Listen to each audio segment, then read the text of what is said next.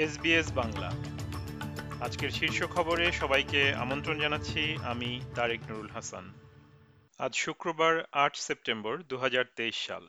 Liberal পার্টির senator মারি Spain federal রাজনীতি থেকে অবসর নেয়ার ঘোষণা দিয়েছেন। সিনেটর পেন জানিয়েছেন যে তিনি সেপ্টেম্বরের শেষে পার্লামেন্ট ছেড়ে যাবেন। অস্ট্রেলিয়ার ইতিহাসে এত দীর্ঘ সময় ধরে সিনেটরের দায়িত্বে থাকা প্রথম নারী হতে চলেছেন তিনি। বিরোধী দলীয় নেতা পিটার ডাটন দু হাজার পঞ্চাশ সালের মধ্যে নেট জিরো অর্জনের প্রতিশ্রুতি থেকে কোয়ালিশন পার্টির সরে আসার ধারণাকে প্রত্যাখ্যান করেছেন। নেট জিরোর আনুমানিক ব্যয় পুরোপুরি অগ্রহণযোগ্য বলে ন্যাশনালস দলের সংসদ সদস্য বার্নাবি জয়সের মন্তব্যের পরে মিস্টার ডাটন এ বক্তব্য রাখেন। অস্ট্রেলিয়ার ভারপ্রাপ্ত প্রধানমন্ত্রী রিচার্ড মার্লস বলেছেন, বাণিজ্যিক সম্পর্ক নিয়ে চীনের সঙ্গে আলোচনা অব্যাহত রাখবে অস্ট্রেলিয়া। প্রধানমন্ত্রী অ্যান্টনি অ্যালবানিজি এবছর শেষ হওয়ার আগেই চীনের প্রেসিডেন্ট শি জিনপিং এর বেইজিং সফরের আমন্ত্রণ গ্রহণ করার ঘোষণার পরে এ মন্তব্য এসেছে।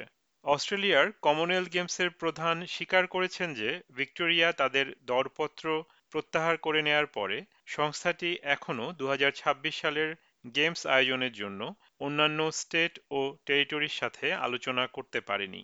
কমনওয়েলথ গেমস অস্ট্রেলিয়ার প্রধান নির্বাহী ক্রেগ ফিলিপস, ভিক্টোরিয়ান সরকারের দু হাজার ছাব্বিশ সালের গেমস বাতিলের সিদ্ধান্তের বিষয়ে সিনেটের তদন্ত কমিটির সামনে হাজিরা দিয়েছেন। মালির উত্তর পূর্বাঞ্চলে একটি সামরিক ক্যাম্প ও একটি নৌকায় ইসলামী জঙ্গিদের হামলায় অন্তত উনপঞ্চাশ জন বেসামরিক নাগরিক ও পনেরো জন সৈন্য নিহত হয়েছে। বর্ষাকালে গাও ও মুফতি শহরকে পৃথক করা, বন্যা কবলিত সমভূমি জুড়ে বেসামরিক নাগরিকদের বহনকারী একটি নৌকায় হামলা চালায় জঙ্গিরা। যুক্তরাষ্ট্রের সাবেক প্রেসিডেন্ট ডোনাল্ড ট্রাম্পের বাণিজ্য উপদেষ্টা পিটার নাভারোকে দু হাজার একুশ সালে ক্যাপিটল ভবনে হামলার তদন্তকারী হাউস অব রিপ্রেজেন্টেটিভস কমিটির সুপারিশ অমান্য করার দায়ে দোষী সাব্যস্ত করা হয়েছে।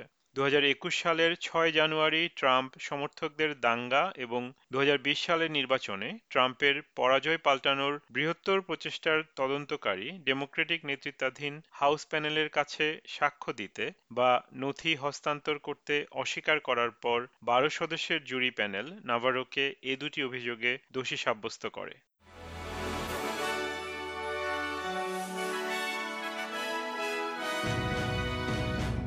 শ্রোতা বন্ধুরা, এই ছিল আমাদের আজকের শীর্ষ খবর। এসবিএস বাংলার প্রতিদিনের সংবাদ নিয়ে আমাদের আরও পডকাস্ট শুনতে ভিজিট করুন SBS dot com dot slash Bangla. বিদায় নিচ্ছি, আমি তারেক নুরুল হাসান। সবাই সুস্থ থাকুন, আনন্দে থাকুন।